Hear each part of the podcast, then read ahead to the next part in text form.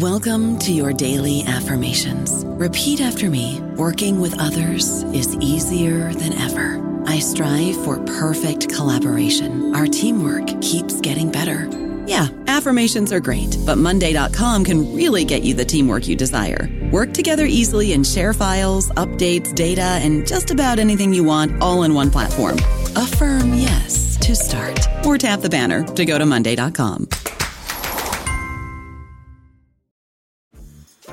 Dreaming of a better sleep? Tossing and turning is not your destiny. And Olly is here to help. Olly invites you to sink into sweet, sweet slumber to improve your mental and physical health and overall wellness. More than just melatonin, Olly's ingredients help you unwind your mind for a delightfully dreamy drift off. Sleep is on the way at Olly.com. That's O L L Y.com. This episode is brought to you by Visit Williamsburg. In Williamsburg, Virginia, there's never too much of a good thing. Whether you're a foodie, a golfer, a history buff, a shopaholic, an outdoor enthusiast, or a thrill seeker, you'll find what you came for here and more. So ask yourself, what is it you want? Discover Williamsburg and plan your trip at visitwilliamsburg.com. Welcome to the New Books Network. Hello, and welcome to the Mobilities and Methods series. The series is hosted by the New Books Network in association with the Mobilities and Methods Lab at the University of Illinois at Chicago. The Mobilities and Methods Lab and New Books Network partnership provides a platform for authors, readers, and their interlocutors to engage closely with questions of mobility and movement. I'm your host, Aliza Arjan. Today, I'm joined by Othon Alexandrakis, Associate Professor of Anthropology in New York University. We will be talking about his book, Radical Resilience Athenian Topographies of Precarity and Possibility, recently published by Cornell University Press. So, thank you very much, Othon, for joining us today. Oh, it's my pleasure. I'm very happy to be on the podcast. Um, so, I want to begin by telling you how much I enjoyed the book, and I assure you I don't always say this. um, but you know, across each page, your personal and ethnographic engagement really comes through to the reader, or at least to me it did. Um, so I'd love to learn more about how your background as an anthropologist and your personal reflections brought you to this book. Oh, that's uh, very kind of you, first of all, to say. I'm, I'm, I'm very glad that you enjoyed the book. Um, uh, I put a lot of uh, heart and soul into writing this one, so I, I you know, it's it's great to hear uh, that you liked it, and I hope your readers enjoy, uh, your uh, listeners enjoy it as well. Um, okay, so let me tell you a little bit more then about how I came to the book, and um, um this is a bit of a longer story than you may be used to hearing, uh, and I'll try to keep it uh, concise. Um, this, of course, started off uh, during my um, uh, grad school. Um, at Rice University as a PhD student, uh, and um, uh, I promise this is not, um, you know, this is not this book is not a rewrite of my dissertation, but it's sort of those were the roots, right?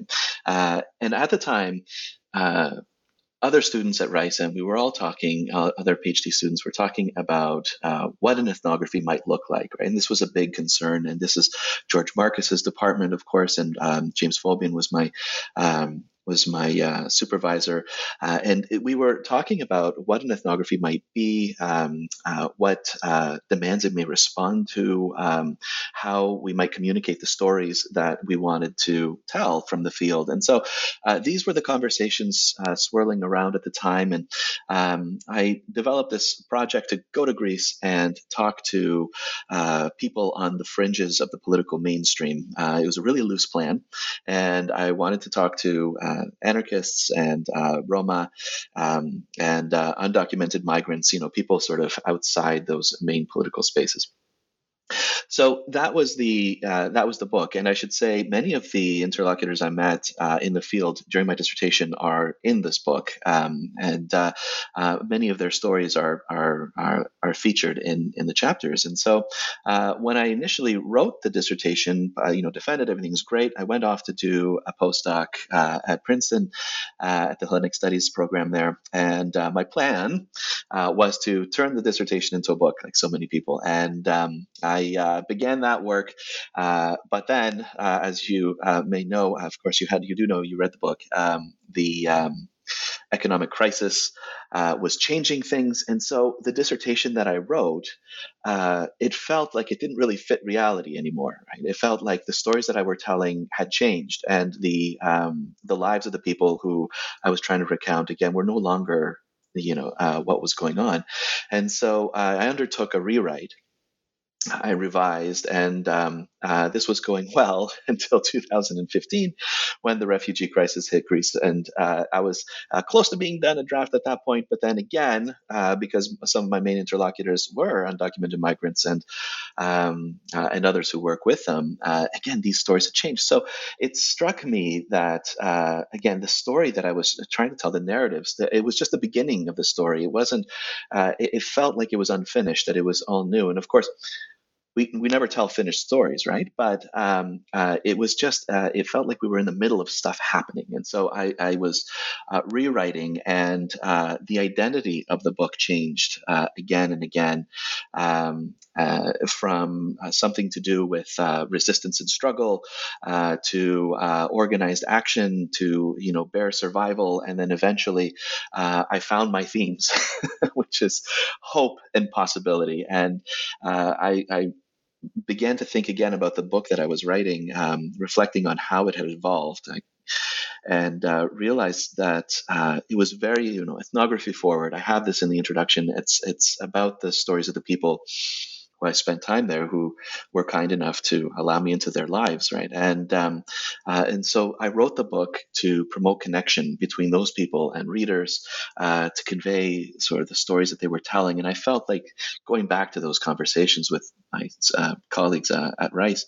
Um, that this was the right way to write this book, right? That that um, uh, that I had something to show, that they had something to communicate, and that I was going to help them do that. And so uh, these stories are motivated by this um, sort of uh, impulse to, to, to foster connection and to help people sort of uh, not have a snapshot of somebody's life, but actually spend a little bit of time and and see how things uh, played out under these really terrible conditions um, uh, in the hopes that they might, you know, uh, resonate with uh, what they may be going through, or um, maybe they can uh, make more sense of what they're hearing about what these people have uh, endured. So that was the motivation, and I felt that the book, at least I felt satisfied after I'd written it, that you know the book does do this. at least I hope it does. Um, that these stories do foster some connection.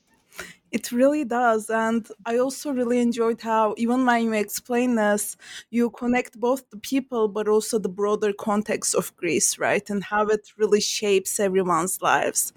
And, you know, as I was reading the book as an urban anthropologist, the role that Athens as a city plays really stood out to me. So I'll ask you to set the stage for our listeners who might not be familiar with the city. What about Athens prompts thinking about radical possibility or hope, as you just mentioned? Sure. That's a great question. Uh, Athens. So, we all have our favorite cities, maybe, uh, in the world. Athens is mine uh, by far and away. Um, I've spent lots of time in Athens. So Athens is one of those places that people feel like they already know, right? Um, that um, uh, they, they, they imagine they, uh, people haven't imagined sort of Athens in their heads, um, and it usually has to do with uh, you know 3,400 years of history um, and uh, these temples and things that are there. But um, uh, I think the way that uh, I you know the, way that I think about Athens, I, I think Greece is easternmost. Um, edge of Europe, right? And um, um, Michael Herzfeld's written lots about uh, that sort of position of Greece in the European, uh, in Europe uh, geographically, but also in the European imagination and things. And so that kind of um, um, being on the edge or being at the edge, uh, I find very interesting, uh, and it um, uh, it plays out in multiple aspects of the um, of the city, of the uh, sort of Athenian identity, um, if we can sort of generalize uh, an Athenian identity, um, as being sort of on the edges of Europe, um, and some people, of course, articulate that as being uh, on the border. Others talk about it in terms of being a threshold. You know, so there's various different ways of of um, talking about that position of Athens. Uh, so anyway, uh, and that's of course in my mind. Uh, great Athens it's interesting. It's not a terribly old city uh, by European standards. Um, it uh, became the capital of Greece uh, in 1843, if I'm not wrong. Um, and um, uh, it, at the time, that was established with the help of uh, European powers. Uh, and so they had a, a, big hand in forming Athens as a capital city. So uh, it is part of this sort of European project um, of making modern Greece. Uh, and so it has that sort of colonial history, uh, which is fascinating in Europe. And uh, once established, then we have s- several waves of migration to the city. We have the uh, Greek refugees from Asia Minor coming in the 20s, uh, World War II, and then we see a huge influx of people 50s and 60s coming to Athens to make a better life. Um, and so uh, it's uh, it was it was a it was a city that became the capital and then uh, became uh, quickly populated during these events and during these periods of time. Uh, and of course, uh, during the 90s, this is a maybe a little bit lesser known, uh, we start to see uh, lots of migration um, coming in uh, from uh, other parts of Europe as well. So the 90s is a period where we have uh, another population boom. So presently, there's three three and a half million people living in Athens. That's 35% of the entire population of the country. So that's a lot of people. Um, and uh, Athens is a city of neighborhoods, right? So um, uh, it's uh, all little sort of neighborhoods, each with a unique identity, uh, uh their own histories. Um, uh, there's lots of, uh, you know, when you walk down Athens, you'd see modern apartment blocks, ancient temples, pedestrian boulevards. There are still walls riddled with bullet holes from the Civil War, right? So there's so much in Athens. Um, and uh, it's a place where people travel to looking for a better life, right? It's a, a place where people built things for themselves. Uh, it's uh, a location of art, of uh, um, of industry. It has a port. Anyway, this is all to say that uh, Athens is a very vibrant place um, with a very sort of unique position in Europe. Uh, it has an exciting history, uh, at least I think so. Um, but most recently, uh, it's also been a place where people have been subjected to very intense uh, neoliberal austerity, right? Um, where uh, uh a city has experienced sort of mass sudden impoverishment uh, where they where, where, Athenians witnessed you know thousands of uh, people in 2015 uh, literally walk through the streets uh, towards a better life. So all of these things um, have sort of come together, and in my mind, make it a very interesting place for thinking about possibility, uh, thinking about um, people sort of trying for or, or, or, coming there for something better, working towards something, um, and most recently being pushed beyond their limits, right? Uh, and uh, trying to make uh, even just a life worth living in this very vibrant uh, place. So uh, this is a long answer to your question again, um, but uh, I just I feel that Athens, to me, um, it's it's a place that is sort of a prime with uh, possibility. It's an excellent place for thinking about um, people building things uh, and living with each other, um, uh, coming through some very interesting histories, uh, and uh, you know, um, making a life in this uh, really vibrant city. So that's the Athens I imagine. Indeed, and I think that's very helpful to um, sort of populate Athens, um, which is at the heart of my next question. So, you know, throughout the book, as you know, we meet many Athenians who experience different withdrawals from and intensifications of social life. So, how do their stories culminate in a social topography of resilience, in your own words? That's a very good question. And this is the heart of the book, isn't it? Yeah. so please summarize the book. please summarize the book. Oh, okay. Um, I'll do my best. Uh, so uh, I think it's uh, it, it's a big question. So I'll I'll, I'll do my best uh, uh, to sort of condense things. So here we go. So uh, the book, um, I just sort of sketched a picture of, of this big Athens, right?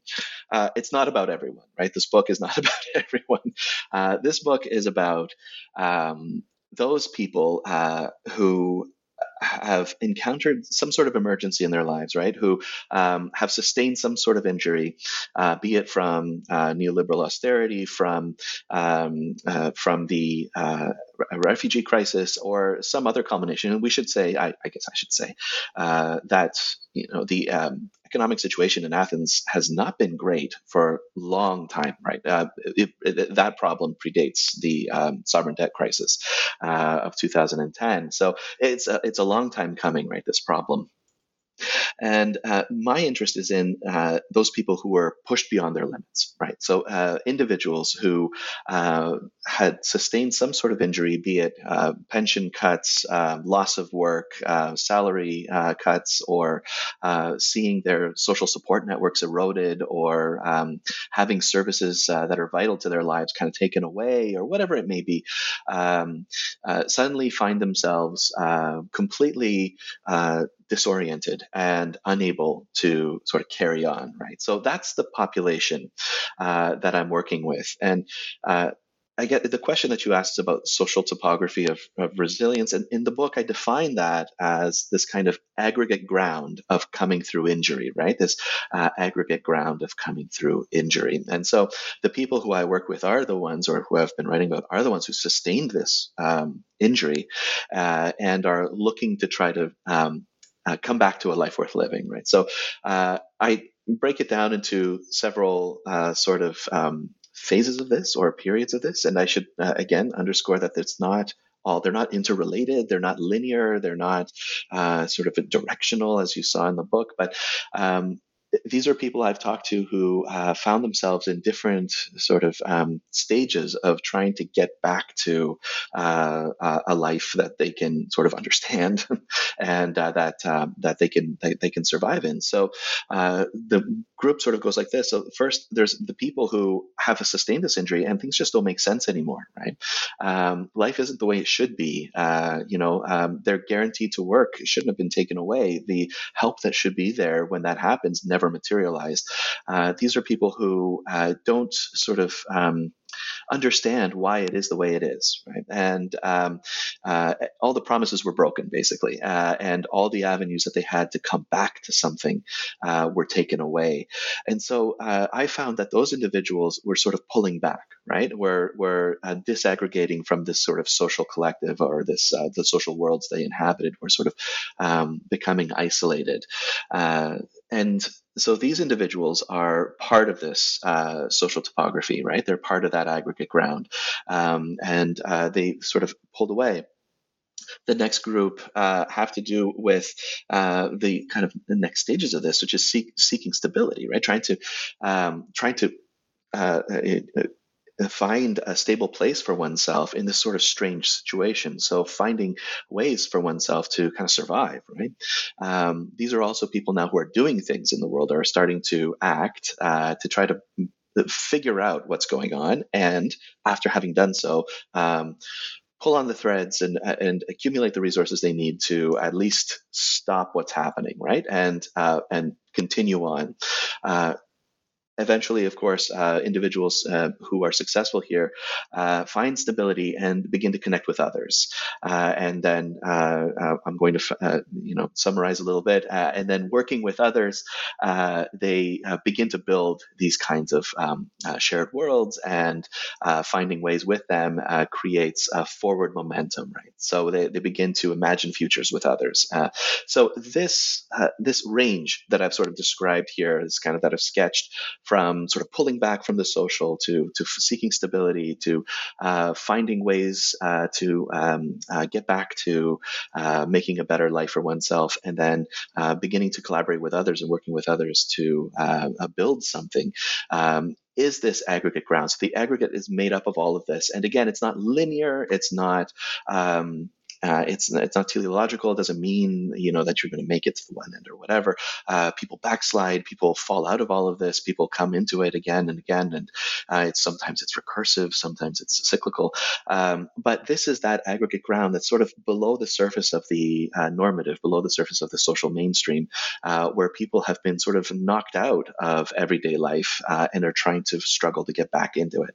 Um, that's sort of what I imagine as being this social topography right? This um, this aggregate ground of people coming through these injuries, uh, and I found that possibility happens. At least this is what I argue uh, when this aggregate sort of um, becomes uh, more uh, solidified and more stable and, beca- and begins to interact with the broader social space of Athens. So uh, these projects that people emerge together, that they pursue, um, uh, individuals who who have been uh, sort of knocked down uh, and now are back together and working on this. Um, and these projects vary, and I won't go into the possibilities. It's in the book, but um, uh, but they they start to they start to uh, again. Um, um uh, engage with Athens and uh, pull others in and destabilize things in their own way. So, um, the, the, social mainstream that is. So that's does that make sense? That's what I'm. Uh,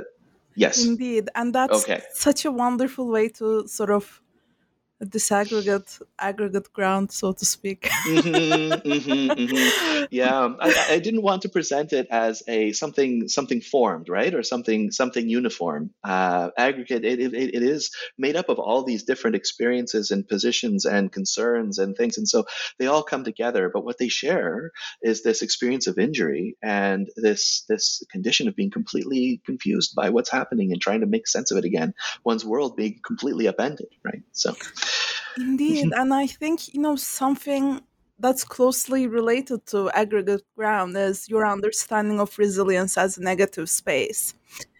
And yeah, so I'm very curious about what radical comes to mean when we think of resilience as negative space. You know, that's a very good question. Again, that's part B of the book. Um, that's uh, another big one.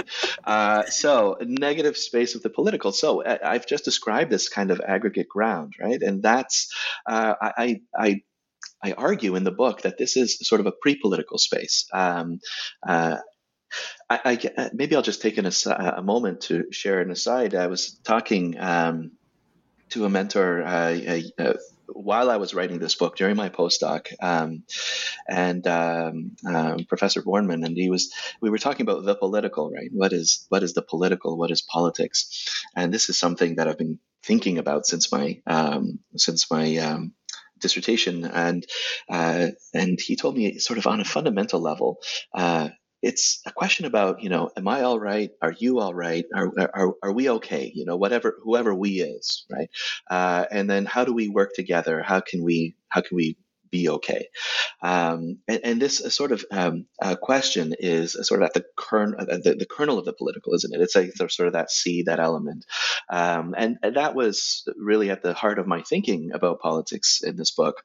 And so when you think about uh, that aggregate ground that I was describing earlier of somebody being knocked out of the social, um, basically nothing makes sense anymore. Um, and their friends aren't acting the way that they should. Uh, those resources aren't there. The collective projects don't make sense anymore that they were involved in, um, whatever they may be. Uh, you find people, I, I, found at least, that those people were pulling back. And I describe this pulling back, and I should say, not as an antisocial um, activity. It's not like somebody just turned their back on the socialists. That's not what happened. Uh, it's as if the social world just was alien suddenly. It didn't make sense anymore. None of this makes sense anymore. And so uh, it was a pulling back in the sense of looking around and trying to figure things out all over again. And so in the book, I describe how, how this condition, right, um, allows people to start to see things a bit differently. If the promises were broken, the narratives don't make sense anymore, the expectations aren't materializing, uh, you start to think differently and start to imagine things differently. And in the process gain this kind of critical perspective. That's the um, that's at the heart of the radical that I'm I'm trying to communicate. Right, this idea that uh, in trying to make sense in the normative being disrupted, uh, our possibility of seeing things differently uh, is expanded. Right, it's um, it's intensified, and so uh, in this we have people under this condition of seeing things differently and not being constrained by these kind of normative blinders, uh, and not this isn't a total affair, right? It's not a complete uh, phenomenon by any stretch. It's some aspect of lives. Um, begin to uh, do things differently, see things differently, pursue different projects, and then come into critical relation with others, others who are also sort of uh, seeing things and trying things differently because they have to, frankly, right? Uh, and emerge projects, uh, small ones, big ones, collective ones, whatever it may be, or rejoin other projects that are ongoing, but then destabilize those. Um, and so we have this new uh, uh, uh, we have this this this coming to uh, or back to the political uh, back to this um, collective life uh, having gone through this period of, well, frankly, this period of impoverishment and slaughter and injury, um, with new response and new ideas and new thoughts. Um, and one of the things that I try to highlight in the book is that uh, again, this is for a subset of people, right? So, you know, all those collective responses, solidarity projects, uh, resistance actions that um, we see, uh, anthropologists have been writing about this now for decades. Uh, those are still in place, right? Nothing. Those are still. Those are all good. Um, but what I was interested in is those other kinds of projects that are emerging from this space of having been disintegrated from that social collective. Uh, and those ones look very different uh, from what we're seeing um, kind of in terms of mainstream politics, uh, be it resistance politics or sort of the um, um uh, more mainstream politics. So uh, that's what I sort of imagined as the negative space, this sort of aggregate ground where uh, people have been sort of knocked out.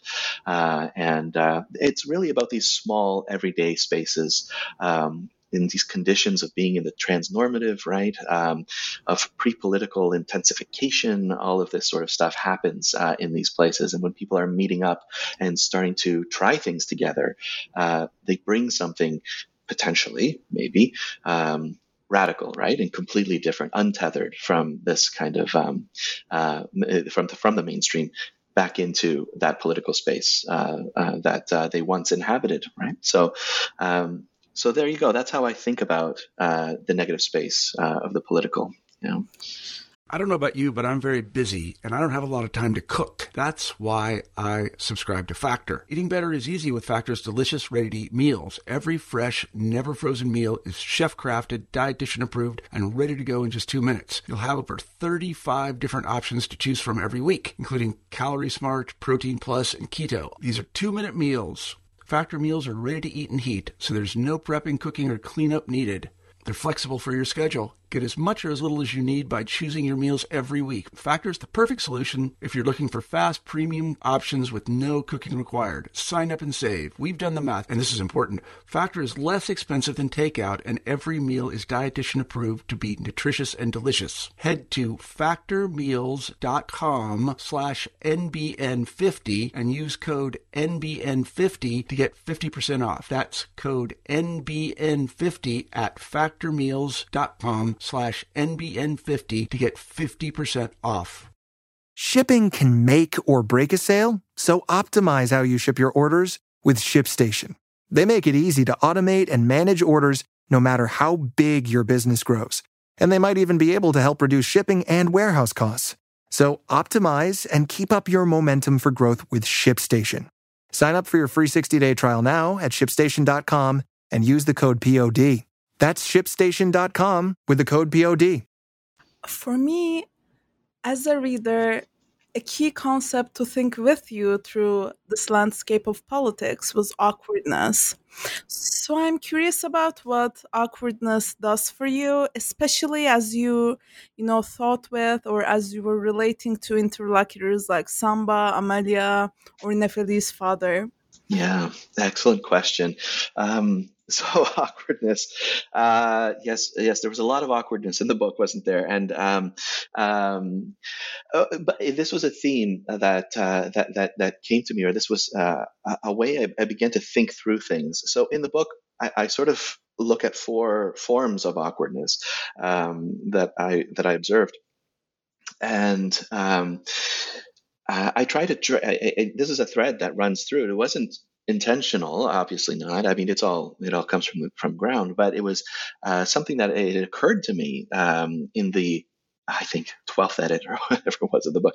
Um, and so I, I, I, pulled it out and um, um, uh, I, I, have a colleague at, um, at York um, who uh, really inspired me to think about it more. Uh, Tanya Ahmed, she was um, uh, no longer at York; she's uh, elsewhere now, but she um, really helped me uh, think about uh, what was going on there. And so, with awkwardness, so I talked about this aggregate ground a little bit earlier. Um, I started to observe these kind of awkward feelings um, begin to mark sort of a person's coming to see, if not yet understand, right, uh, what was going on. Uh, sort of them being pushed out of uh, normative expectations and being pushed beyond the normative limits, right. So uh, it became awkward because one would, um, you know, uh, look for help or um, come to expect something and it not happening, and so acting in a way that would uh, that, that doesn't seem to fit. And nobody understands why they're doing it right? Um, and and they start to feel awkward because they don't understand the rules of the game anymore right? Um, so that was the first sort of sign of awkwardness. And and my interlocutors, uh, Nico especially, uh, would talk about being awkward all the time. You know, having conversations uh, and uh, asking things of people uh, that he felt that he could, um, but they wouldn't reciprocate or they wouldn't understand what he wanted or they would. Whereas you know, three weeks ago or a month ago or a year ago, this would have all been fine. Um, and so for him, uh, that sort of marked this kind of um, beginning of a disintegration. And so he would pull pull back, right? The the awkward feeling was motivating in that way. Uh, the other sort of awkwardness here is um, it plays out again uh, in terms of um, people trying to resolve that awkward feeling. So you you know um, it, it, starts to run through a life, and it's not comfortable. Uh, and so people were trying to seek uh, an end to awkwardness, which actually uh, I, I, interpreted as uh, seeking stability. So um, it was a resolution. So no more awkward encounters, right? No more no more demands that wouldn't make sense. No more sort of uh, failed promises. Uh, they just wanted some sort of stability in life, and so that um, I, I came to read as an end to the awkwardness because they would talk about it in that way, right? I, I just can't do this anymore.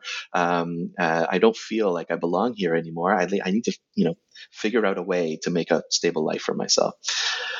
The next stage, of course, is awkwardness with others. So, having made uh, some sort of stability, awkwardness plays out again when you start talking to other people about the world that you've now created for yourself, one that you don't feel is shared, uh, at least not in its entirety, or at least not legible to others necessarily. And so, you have to do explaining, and you have to um, uh, you have to sort of position yourself and and um, tell people, you know, what you, what it is you're after.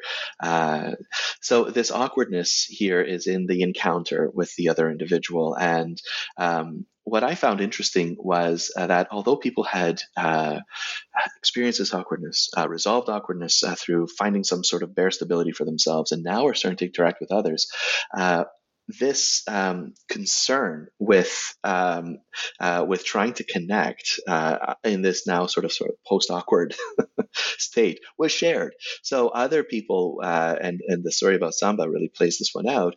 Um, uh, it was about two people who had come to stability, right, uh, in their own ways, uh, and were trying to now connect with somebody else uh, to try to work together and find ways uh, towards something better, right? And so it was talking about awkwardness that I found very fascinating, uh, and um, talking about not just what they had been through and how they resolved it in the everyday, but now also talking about how these two post awkward people in a new awkward situation um, can start to work towards something better, right? And it, it is this uh, possibility, that's coming into relation with possibility uh, and starting to, uh, beyond stabilization, starting to envision something and desire something together, right? And so, um, the awkwardness begins to dissipate in this in this moment uh, where people are uh, connecting and, and, and thinking forward. Uh, and of course, the final one is where the awkwardness has dissipated completely. Uh, people are, um, are, are connected with others. They have stability in their lives. Uh, they may be working on projects that uh, with others, whatever they may be, um, who that will that will bring about new possibilities. And um, all of this has consolidated. And even if the project itself itself uh, is, uh, you know, it doesn't make perfect sense to others looking in on it. It doesn't matter because you are with a group of people who sort of share things and see um, a direction, right? And see a future, whatever that may be. So uh, that's how awkwardness worked for me. And um, it just, it came up over and again uh, in these different stories. And so I used it to sort of think about um, uh, critical transitions and different sort of perspectives, um, new sort of conditions, uh, and uh, the work that people were doing, um, the sort of agentive undertakings um, that they would pursue uh, to uh, get to something better, right? To work their way through uh, this aggregate ground. So, yeah, awkwardness was a, a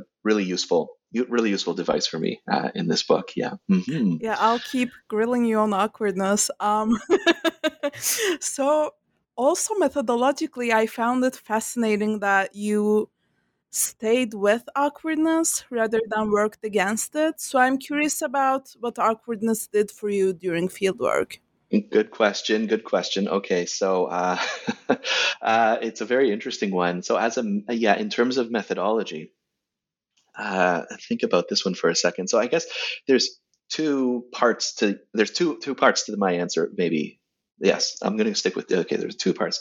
So uh, the one has to do with um, uh, with the fieldwork itself, right? So uh, feeling one's way uh, as a researcher uh, and following hunches, right? Um, and I found uh, yeah, I think this is this is this is right. I found that uh, when there was uh, awkward moments, um, that's when my sort of anthropological senses were triggered. Right, as it, to me, it seemed like um, this was a moment when somebody was working through something.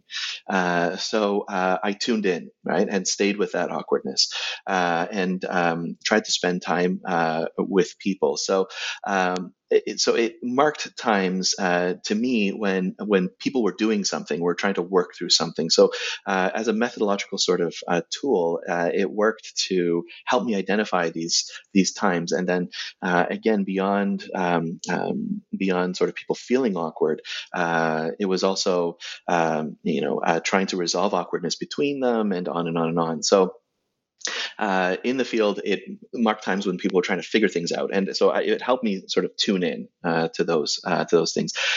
The other piece of this is about um, feeling awkward as a field worker. I think we've all I think we've all experienced that, right? Um, it, it, it, it, was, but it was more than just you know asking for that interview and it being canceled. Uh, like I said, I mean, it was long term uh, relationships with these people. I've known them since my dissertation, which is a long time ago. Um, and suddenly they started acting differently or or or talking with me um, in different ways or blowing me off or doing whatever it may be. And and these were certainly awkward moments for me.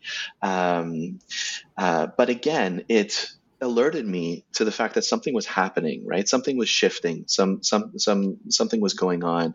Uh, and so um, instead of instead of pivoting and looking for somebody else to talk to or uh, thinking you know these you know they're they're going through something just leave them alone um, or explaining it away um, uh, again that was uh, to me a sign that the field itself was maybe um, changing. The the the, um, the ground was shifting right? And so uh, not everyone, I should be clear about this, um, not everyone began to uh, respond to me differently.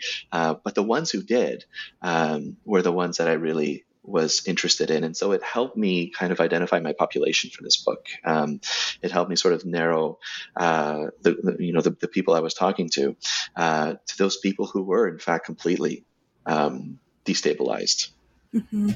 Yeah, and you know, keeping with this thread of methodology, if awkwardness is something that's apparent in the book, something that's maybe a bit subdued, which I think might be important, is your movements across the city. So, throughout the book, you take us through hospitals, anarchist spaces, scrapyards, Roma settlements, among other parts. So, I'm curious about how these movements helped you link stories of people whose stories may not seem interconnected, but are indeed so. Yeah, that's an excellent question. Um, uh, that is a very good question.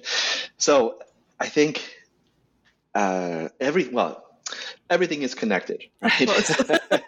uh, if we look closely enough, all the threads, you know, everything is connected. And so when I think about, you know, um, all the people uh, in this book, and there are a lot of people in this book, um, you know, the migrant scrappers, uh, they they work with the Roma, um, anarchists sort of work with uh, supporting migrants. Um, migrants who have a minimal guarantee to medical services in Greece use hospitals, right? And then uh, in my MA thesis, I spent a lot of time talking about uh, Romani encounters with blood services in hospitals. So you know, we could we could um, follow these connections all over the place, um, and it, it, you know, these cities are connected, um, uh, interconnected, and fi- finding these webs is really interesting. But uh, I guess when I was writing the book, I, I sort of struggled with this tension, right? Um, to present everything as connected, right? That was what I could I, I could have uh, presented everything as completely connected, um, or allow the different worlds to sort of exist side by side, chapter by chapter. And um, I didn't really uh, I didn't really know how to resolve that. I spent a long time thinking about uh, whether I should uh, create this really flowing narrative that sort of ran uh, across the city, uh, much like I moved across the city, you know, interview in a hospital one day in a Roma settlement that, the same afternoon. Um, or uh, allow these worlds to sort of exist side by side. And uh, I guess my, the way that I, the way that, or what I came to was um, I, I, built in the connections, right? So I think I showed, uh, and you can tell me if I was successful, that there are connections, right? And, and I do sort of hint at them and uh, provide evidence of them. Um, and in fact, some of my interlocutors talk about them, and and in some cases, they're at the heart of their stories. Uh, but I, I, I tried to set um, these uh, these these worlds sort of apart because that's how people experience their everyday, right? Um, uh, as this kind of uh, social world within uh, the context of Athens. And so uh, the chapters are. Um, uh, sort of respect that uh, experience of the city um, and um, uh, experience of the of their social uh, worlds. Uh, and of course, as we move on through the book, uh, these worlds become bigger and more connected uh, in different ways. But uh, towards the beginning, they're more, you know, isolated. Um, so it's uh, it was it was hard for me to, to, to to resolve that. And I should say, there's there was another uh, concern for me as I was, I was puzzling through this one. Um, it had to do with the way that Athens has been presented in the past and the way that people imagine Athens. Uh, and I wanted to push back against this uh, idea of Athens as a city of, you know, these kind of white Athenians, um, because I, I, saw that as a remnant of this kind of European colonialism, uh, this sort of dominant imaginary of what Athens is and what Athens was. Um, it, the history of Athens is much more complicated than that narrative. Uh, and so I wanted wanted to give equal page space and um, uh, narrative to everybody who was there, right? Uh, so the Roma, the um, whose history goes back as far as Greece goes back uh, and further, um, the uh, undocumented migrants um, and and documented migrants for that matter, uh, people who have invested in a big way uh, in the city. Um, anarchist youth who have been part of the uh, story of Greece um, since uh, it was a kingdom, uh, and on and on and on. So um, to me, there was this. Um, uh, this was this imperative. Um, I guess it's a um, uh, it's it's uh, sort of following this decolonial interest, right? This this uh, interest to present Athens as something other than uh, the uh, than the modern sort of Athenian uh, picture that we have uh, that has been cultivated um, since um, uh, since the modern city was founded, right? So I wanted to push against that. So in in presenting these stories, um, it's interesting the mobilities they are connected, and I think the the, the connections. I hope at least, and you know, your listeners can tell me if I if I achieve this or not, and you can tell me. Um, uh, you know, it shows how uh, they are connected Um, but again, uh, it respects these individual stories and doesn't necessarily um, uh, present Athens either as this kind of social total of this whole, right? Uh, which it isn't um, uh, necessarily. It shows that there are these uh, distinct worlds within this place. Uh, it shows that they are connected, um, and that it is another kind of uh, aggregate ground um, uh, in and of itself. But each of these communities, again, deserves um, their own space. I felt in the book, so I did try to preserve um, those worlds, kind of chapter by chapter. I think that absolutely comes through, and you know, speaking of people connected, from the beginning of the book, you're a part of the broader picture that you present. And as I say this, I especially have your family's letters in mind. So, you know, we don't just see you at the moment of fieldwork per se, but um, your family histories, past, own goals that bring you to radical resi- resilience. So I'm curious about your thinking around positionality and maybe the temporal politics around positionality. Oh, that's an interesting one. Yeah, I'm not sure I can offer a, a, complete answer to this one, but maybe just some thoughts on it. Um, uh, it's a really, really great question so the, the, the stories right the, the letters um, i opened with the letters in, in this book and uh, it was a bit of a difficult decision to do that. Um, um, i was talking with my editor uh, fantastic editor uh, jim lance at um, cornell about whether or not to put these in. And um, um, I think that you know in our conversations, at my conversations with him, I was thinking about uh, you know building out the context. He was always pushing me to um, uh, to sort of uh, uh make it deeper and um, and provide more uh, context and information, and so that helped me uh, sort of. Um, come to the decision to include the letters. So these are these are love letters, uh, and uh, I, uh, for for your for the listeners, um, and um, they're very deeply personal, not to me, but to people uh, who died uh, a long, long time ago. Uh, and I was worried that they're just sort of too far removed from the current ethnographic context to be relevant. And so, again, I struggled with keeping them in. Um, it, because they do tell a family story that's kind of not directly connected to what was happening in Athens, at least not in a direct way. Um, but as I explained in the introduction, I hope um, uh, I opted to include them in the end, and this was for a few reasons. So, um, first, they were on my mind throughout fieldwork. Uh, I was trying to figure out you know, what they meant, um, what they meant to the people who wrote those letters, um, uh, what the letters um, uh, held, uh, and also my thinking about the situation of the letter writers shaped the way that I came to understand the uh, idea of resilience that I tried to um, develop in the book. So um, the, the, letters were important, right? I mean, they were in the background, but they were there. Um, I guess so. Then back to your question, I guess there's two things here. So first, I feel like the letters sort of show that positionality is really deep, right? Um, it matters not only to how uh, we as, as researchers uh, we localize in the field, uh, so to speak, um, but also how we come to see things and critically how to think about things. So I think this is when we think about positionality, maybe this is something that we um, that we talk about often, right? Our what we bring to the field and how we um, uh, and then how we think about how our training uh, uh, shapes how we think about things, um, uh, how our histories, our lives uh, shape how we think about things. But maybe there's a second thing here as well about the letters, and um, uh, this is something that I, I thought about in um, after having written that introduction. Um, it's interesting that uh, you know this this was something that these letters were written in the past, right? Uh, they were stored in the cellar of my grandparents' house, uh, and they came back through me after I sort of uh, found them by accident, right?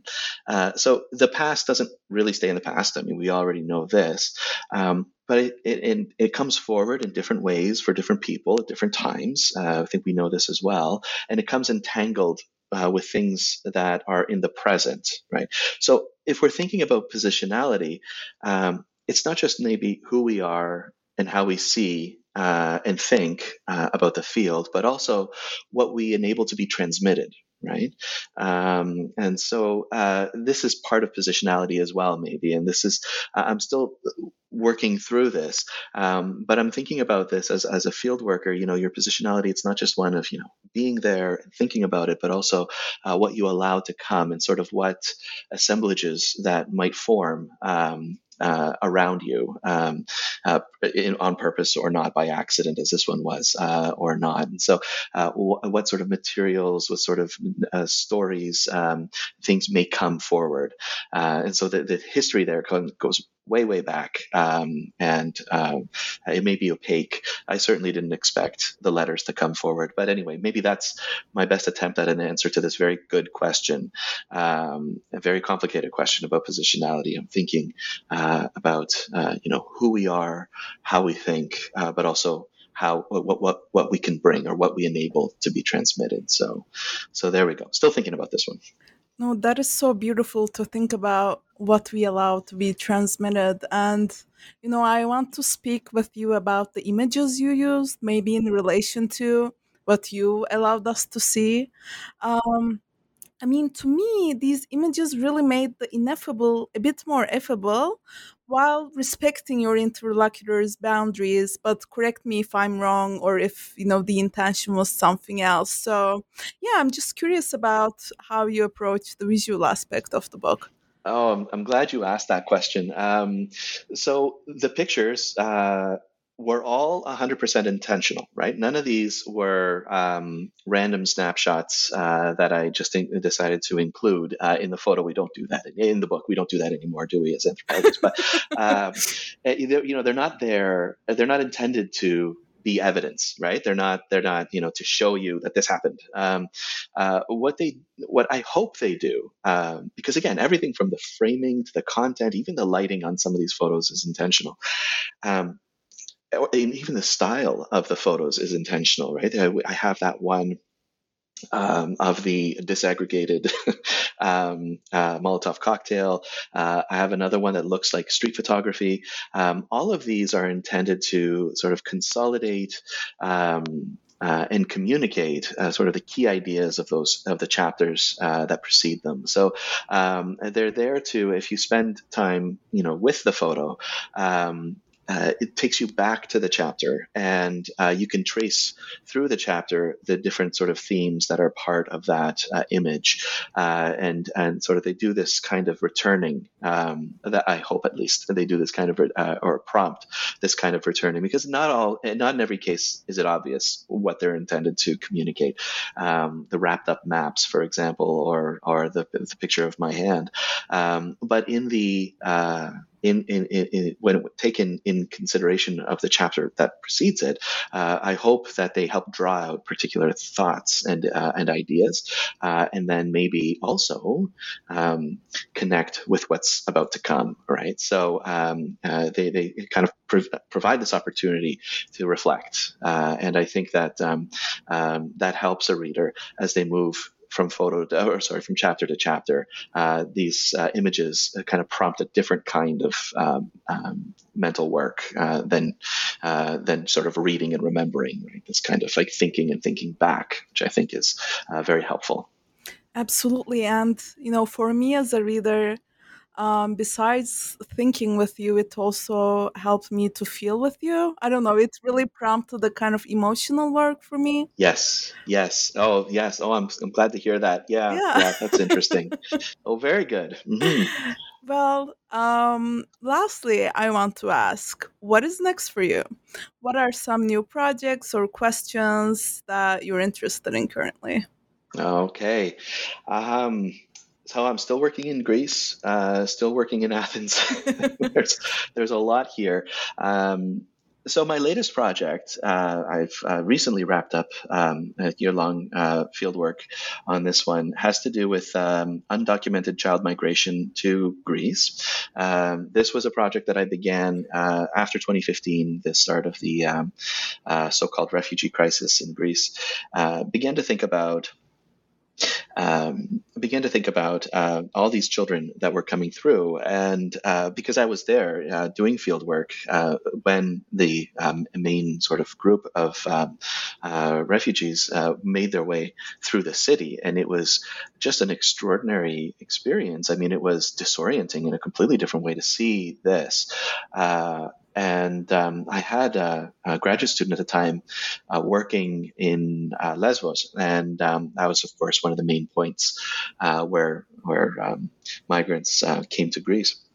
And um, so I, I, traveled to Lesbos to see what was going on on the ground, and I was completely, uh, completely taken by the um, the situation there, uh, the efforts that were being made by locals to respond, um, the uh, uh experiences of uh, migrants walking across fields, fields of olive trees, which had new pathways carved into them by these thousands of people going through. So that sparked my interest in, in undocumented child in undocumented migration, um, and then I had the opportunity to work with an NGO that spent um, energy uh, Uh, and resources in supporting children at the Moria refugee camp and um, uh, their work was primarily with undocumented migrant children, uh, unaccompanied undocumented migrant children. So uh, that uh, triggered my interest in, in their stories. Um, and w- during my field work, I was fortunate enough to uh, spend time at a shelter for one of the uh, one of the shelters in Athens for um, unaccompanied minors, and I began to think about um, again political issues uh, and humanitarianism this time, uh, thinking about uh, how uh, these children started to see themselves um, as part of the uh, uh, world of Athens, as part of Athens. Uh, what were these worlds that they were creating for themselves uh, within the shelter, and how did uh, these humanitarian projects shape that? Um, and the um, efforts of these workers in within the space of the shelter to create a safe home for these kids who are experiencing probably the deepest form of precarity and, and most unsettling form of precarity uh, a human could, right? At least the way that I was seeing it at the time. And so um, that's the project that I'm, I'm, currently sort of working on putting together um, articles and books coming. Um, uh, thinking through these things, and I was uh, some of the themes that uh, came up for me uh, was about secrets, was about uh, friendships, was about um, what what does childhood resistance look like, thinking about education in a different way, um, and um, uh, thinking about futures. You know, how do children uh, between the ages of four and twelve who are living in the shelter, you know, how do they begin to think about future, and what does that mean, you know, for this population? So uh, that's uh, a project that I'm very focused on now, and one related to this is a, a collaborative project that um, is just um, getting off the ground now uh, with colleagues uh, at universities uh, across Canada and the US uh, on um, uh, uh, war affected children in uh, conditions of uh, protracted displacement. So, um, uh, children who have come through war, not necessarily unaccompanied children, but children and families um, who are who are in countries uh, living in these conditions of just sort of uh, liminal existence, right? Um, they can't uh, normalize their their uh, political status or their legal status. Uh, they are not able to move on in many cases, um, but they're stuck there. So, what does that um, do to a life, uh, a young life?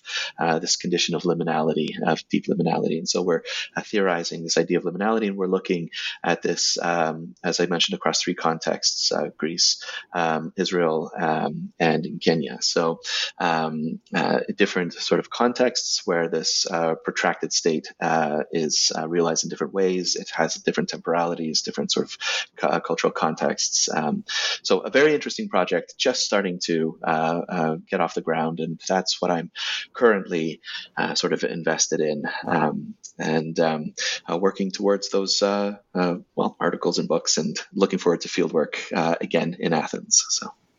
Wow, these both sound like really difficult and important work and we hope to have you and your collaborators back when uh, the books come out fantastic so thank you very much othon for joining us and for your insights Oh, it was absolutely my pleasure. And thank you for your interest in my book. Uh, it was really great to talk to you.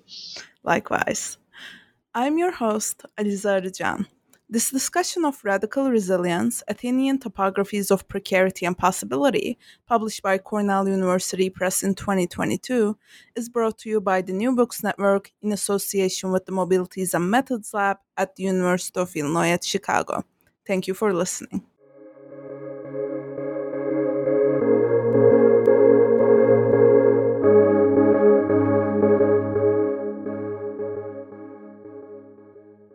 Guys, it is Ryan. I'm not sure if you know this about me, but I'm a bit of a fun fanatic when I can. I like to work, but I like fun too. It's a thing. And now the truth is out there. I can tell you about my favorite place to have fun Chumba Casino. They have hundreds of social casino style games to choose from, with new games released each week. You can play for free anytime, anywhere and each day brings a new chance to collect daily bonuses. So join me in the fun. Sign up now at ChumbaCasino.com. No purchase necessary. Group. Void were prohibited by law. See terms and conditions. 18 plus.